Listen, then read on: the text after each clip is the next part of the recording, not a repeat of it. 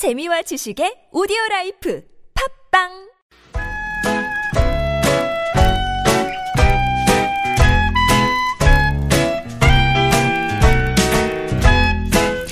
메마른 마음에 산뜻한 문화의 바람이 붑니다. 이다혜의 책 그리고 영화 chasing some cinematic schemes.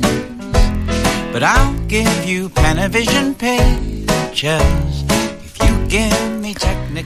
복잡한 일상에서 벗어나서 책과 영화 이야기 한번 푹 빠져볼게요. 이다혜의 책 그리고 영화 시내 21의 이다혜 기자와 함께합니다. 안녕하세요. 네, 안녕하세요. 네, 역시 가을이 온 것은 우리 여성의 그 어떤 패션과 헤어스타일의 변화를 보면 알 수 있는 것 같아요. 네. 또 가을을 맞이하여 머리를 머리 네, 스타일을 까맣게 헤어스타일을 염색을 했습니다. 예, 바꾸고 오셨나요? 음.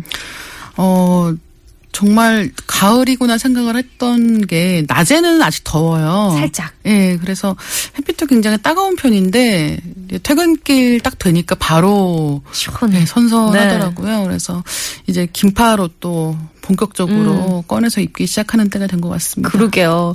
참 감성 말랑말랑해지고요. 네. 뭔가 하늘만 봐도 막 가을가을하고요.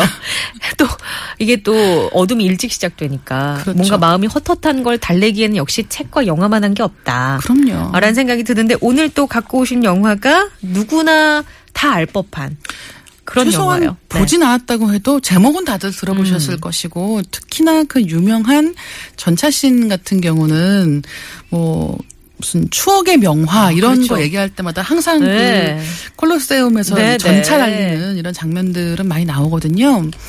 오늘 얘기할 영화는 벤허입니다. 음, 그 배너가 그러니까 재개봉한 거예요? 어떻게 된 거예요? 이게 1990, 음. 1959년도 영화가 이제 많이들 아시는 윌리엄 와일더 감독의 네. 바로 그 배너입니다. 그리고 이번에 개봉한 영화 배너는 이제 리메이크작이에요. 아. 그러니까 예전 영화를 재개봉한 건 아닌데 어, 이 영화가 사실은 원래 이제 이 윌리엄 와일더 감독의 그 배너 같은 경우도 이미 리메이크작이었어요. 그 전에 어? 무성 영화가 있었습니다. 그 훨씬 더 이전에요. 그렇죠. 그다음에 음. 소설이 원래 원작이에요. 그래서 소설이 인기가 있었고 그걸 바탕으로 해서 이 예루살렘의 벤허라고 하는 장군이 뭐 친구의 배신으로 인해서 노예가 되고 그래서 이런 전차 경주에 나가게 되고라는 식의 이야기를 글래디에이터 떠올리시면 아마 조금 더 이해하기가 쉬우실 수도 있는데 그런 식의 이야기입니다. 어, 근데 이 배너의 이야기를 이제 이 윌리엄 할러 감독이 만들면서 뭐 굉장한 뭐 흥행이 면에서도 굉장한 네. 이제 기록을 세우기도 했거니와 아카데미상을 휩쓸다시피 했죠. 아, 예. 그래서 이제 11개 부문 수상을 하면서 네. 당시에 이제 또 유명한 이야기가 있는데 어, 상을 받으면서 왜 그 뭐라고 할까 그 소감을 이야기하잖아요. 수상 소감. 네. 근데 당- 예전에 왜 타이타닉으로 그 제임스 음, 카메론 감독이. 상을 받으면서 내가 세상의 왕이다. I'm the king of the world인가? 예, 뭐 맞아요. 그랬던 예. 것 같아요. 이걸 그런- 번쩍 들면서. 그렇죠. 예. 그런 이야기를 해서 굉장히 사람들이 와 정말 음. 이렇게 정상에 오른 사람 같은 느낌이었지 않습니까? 근데 이 윌리엄 와일러 감독이 11개 부문 수상을 했던 당시에 예. 수상 소감도 굉장히 유명합니다. 어, 영어로 했을 거 아니에요. 영어로 뭐라고 했는지 제가 지금 준비를 안 했고요. 네. 어, 한국말로 하면 신이시여. Oh my God. 여러분 그냥 이거 제가 한 네. 제가 말입니다. 네. 정녕 이 영화를 만들었단 말입니까? 아. 라고. 그러니까 이게 정말 내가 만들었다고 믿을 수 없을 정도의 굉장한 영화다라는 식의 감탄을 그러니까 어떻게 보면 굉장한 자화자찬인 그러게요. 거죠. 어, 내가 만들었지만 진짜 이만한 영화가 그렇죠. 신이시여, 이게 정말 내가 만들었단 말입니까? 라고 할 정도였는데, 어쨌든 이런 정도의 전설적인 걸작이고, 그 다음에 지금 아마 한 50대 이상 되는 관객분들은, 아, 배너라고 하면은 그 70mm 대형 화면에 펼쳐지던 그렇죠. 그런 스펙터클한 진짜 말 그대로. 그렇죠. 그다음에 그 전차 장면만 해도 십몇 오. 분 동안 이어지는 거거든요. 근데 또 그 로마인들의 특유의 옷 복장 있잖아요. 네, 그렇죠. 이렇게 한쪽 어깨만 걸치고 좀 약간 이렇게 상의가 네네, 살짝 네. 이렇게 상체 모습이 좀 그렇죠. 드러나는 그런 막 진짜 마초적인 그렇죠. 남성들이 막 그 말을 막 막, 모래바람을 어. 휘날리면서 그런 진짜. 장면들을 기억을 하실 텐데 음.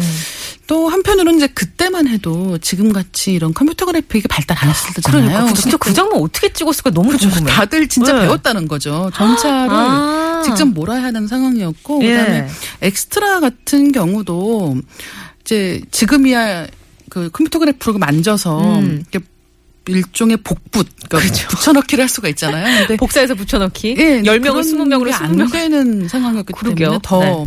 좀 어려움이 있었죠. 근데 이 리메이크를 한다고 하니까 아 기대하는 사람들도 반, 음. 또 걱정하는 사람들도 반인 거예요. 혹시 전작에 못 미치진 않을까? 그렇죠. 그 다음에 내가 좋아했던 그 영화 망치는 거 아닌가 어. 생각하시는 분들도 많았는데 사실 개봉한 다음에 보니까 사실 걱정 쪽에 좀 더 맞아요. 아, 진짜요? 예, 그럼에도 불구하고 이 영화가 추석 연휴 막바지에 관객몰이를 꽤 했습니다. 근데 음. 그런 이유라고 하면 역시 어, 그 가족들이 같이 영화를 보러 가잖아요. 근데 그런 상황에서 이 부모님들이 추억의 영화를 다시 만들었다라고 하는 것에서 굉장히 관심을 갖고 보고 싶어 하시는 분들도 많았었고, 그리고 또 그동안의 이런 기술적 발전이 있기 때문에 그런 전차 장면부터 해서 음.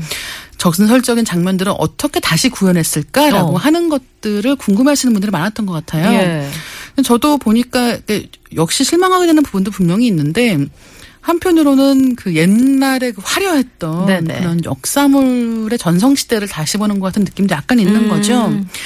하지만 역시 이 영화에서 제일 큰 아쉬움이라고 한다면 찰턴 헤스턴이 원래 원작에서 주인공이요. 예, 아까 말씀하신 네. 그 압도하는 남성성 네네. 같은 게 있거든요. 근데 이제 그런 면에서의 이 압도하는 맛 같은 음. 것은 약간 떨어지는 부분이 분명히 있습니다. 음. 근데 그럼에도 불구하고 이제 만약에 이제 부모님들을 하고 같이 영화를 네. 보실 생각이 있으시다면 옛날 얘기도 들으시면서 네. 예, 이 영화 한번 보시는 것도 굉장히 좋을 것 같아요. 그 비교하면서 보는 것도 재밌지 않을까. 굉장히 좋죠. 네, 생각이 드네요. 네, 그래서 만약에 이 영화 보시는 분들은 아마 보신 다음에 옛날 배너도 어. 다시 보고 싶다라는 생각 하실 것 같아요. 어, 찾아보고 싶을 것 같아요. 그렇죠. 네. 그다음에 요즘엔 진짜 이런 IPTV 같은 걸 통해서 집에서도 쉽게 이제 옛날 영화를 찾아보실 수가 있기 때문에 네네. 그런 면에서의 좀 비교 체험이 굉장히 재미있는 영화가 될 것 같습니다. 아, 예, 알겠습니다. 뭐 저희 앞서서 얘기하면서 정답이 나왔어요. 와이파이 퀴즈에. 이 아카데미 영화제에서 몇 개 부문의 상을 네. 탔을까? 정답은 11개 부문입니다. 예, 11개 부문. 뭐 작품상, 감독상, 나무주연상 등등 해서 포함해서 네. 11개 부문의 상을 탔습니다. 많은 분들이 정답 주셨어요. 예. 어, 정답 주신 분 중에 선물 받으실 분은요. 0571번님. 추억의 영화 사운드 오브 뮤직. 예전에 국민학교 때 그때 처음 본 영화였죠. 지금도 그때 추억이 생생한데 내 나이 60을 달리고 있으니 라면서 정답 주셨는데 0571번님께 선물 보내드릴게요. 아 그러고 보니까 그 사운드 오브 뮤직도 생각이 나네요. 그럼요. 그 초록 들판. 그리고 노래들이 다 좋아요. 예. 그래서 저는 이 영화는 그냥 틀어놓고 다른 일을 하면서 배경음악 같이 듣기로도 굉장히 좋아하는 영화입니다. 네네. 아우 정말 추억이 새록새록 막 떠오릅니다. 노래 한 곡 듣고 올게요. 이문세의 조조할인. 아직도 생각나요. 그 아침 햇살 속에 수줍게 웃고 있는 그 모습이 그 시절 그땐 그렇게 이달 기자님, 우리 청취자 여러분이 이렇게 뭐랄까 이달 기자님에 대한 정이 넘쳐요. 3338번님이 이달 기자님 올가을에는 좋은 연인 만나세요. 라고. 감사합니다.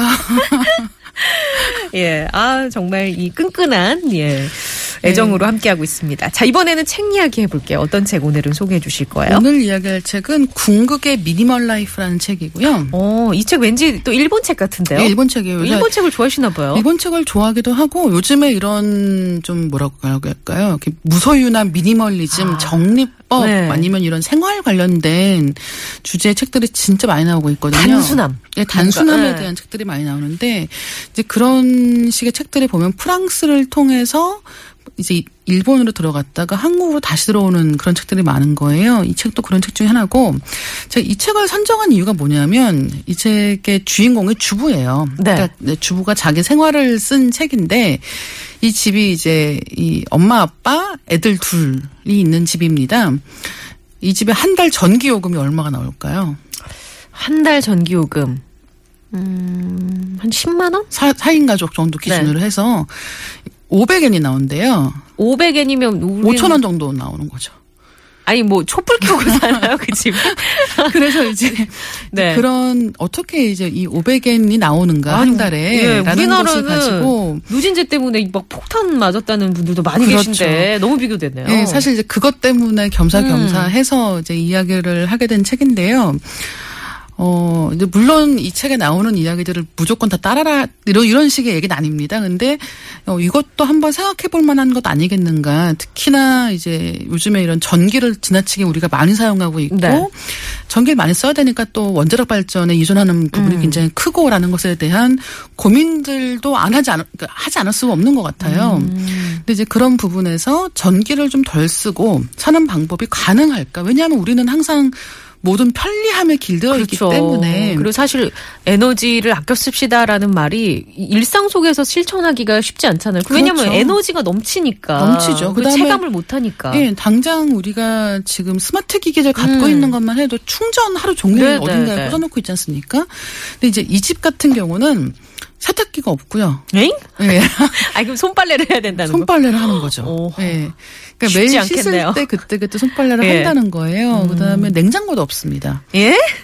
근데 이제 이 주인공은 살고 있는 동네가 그렇다고 무슨 어디 막 농촌 한복판에 살고 네네. 있는 게 아니에요. 중소도시 정도? 도쿄도에 살고 있습니다. 아, 그래요? 예, 물론 도쿄도에 좀 외곽 쪽이라고는 하지만 어쨌든 그 행정구역상은 도쿄도 안에 있는 것이고 이제 그곳에서 이제 제철 음식 들을 재배해서 판매하는 그런 곳들에 가서 그때 그때 먹을 걸 사온다는 거예요. 아, 그리고 보, 관이 따로 필요 없는. 그렇죠. 네. 그리고 물론 보관을 하는 음식들도 있는 거예요. 그래서 그런 뭐 발효식품이라든지 말린 거라든지 이런 식으로 오랫동안 보관할 수 있는 것들은 또 따로 마련해서 쓰고 있는 거죠. 어. 그렇기 때문에 이 책을 보시면 이 미니멀 라이프라고 하는 게 단순히 전기를 안 쓴다가 아니에요.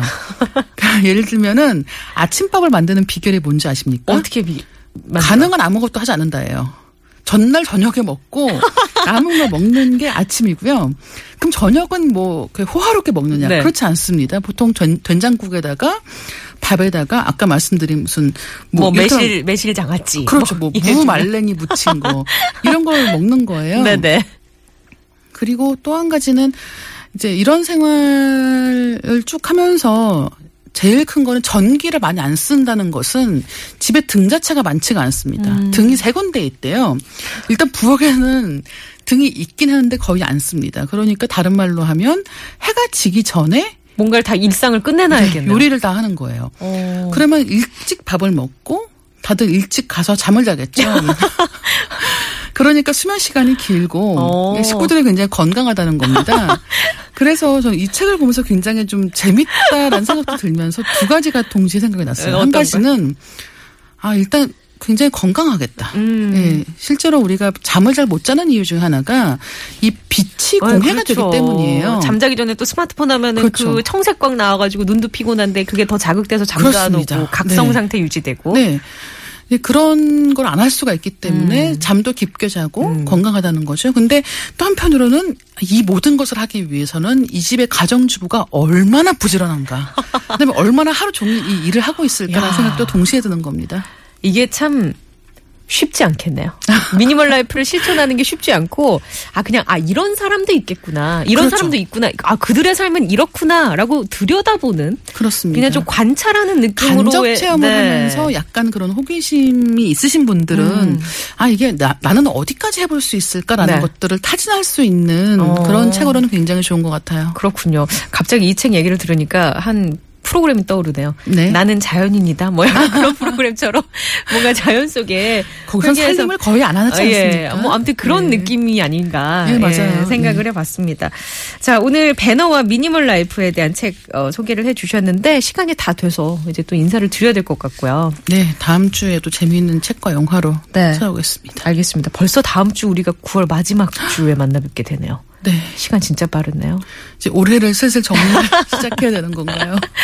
고맙습니다. 들어가세요. 네, 감사합니다. 네.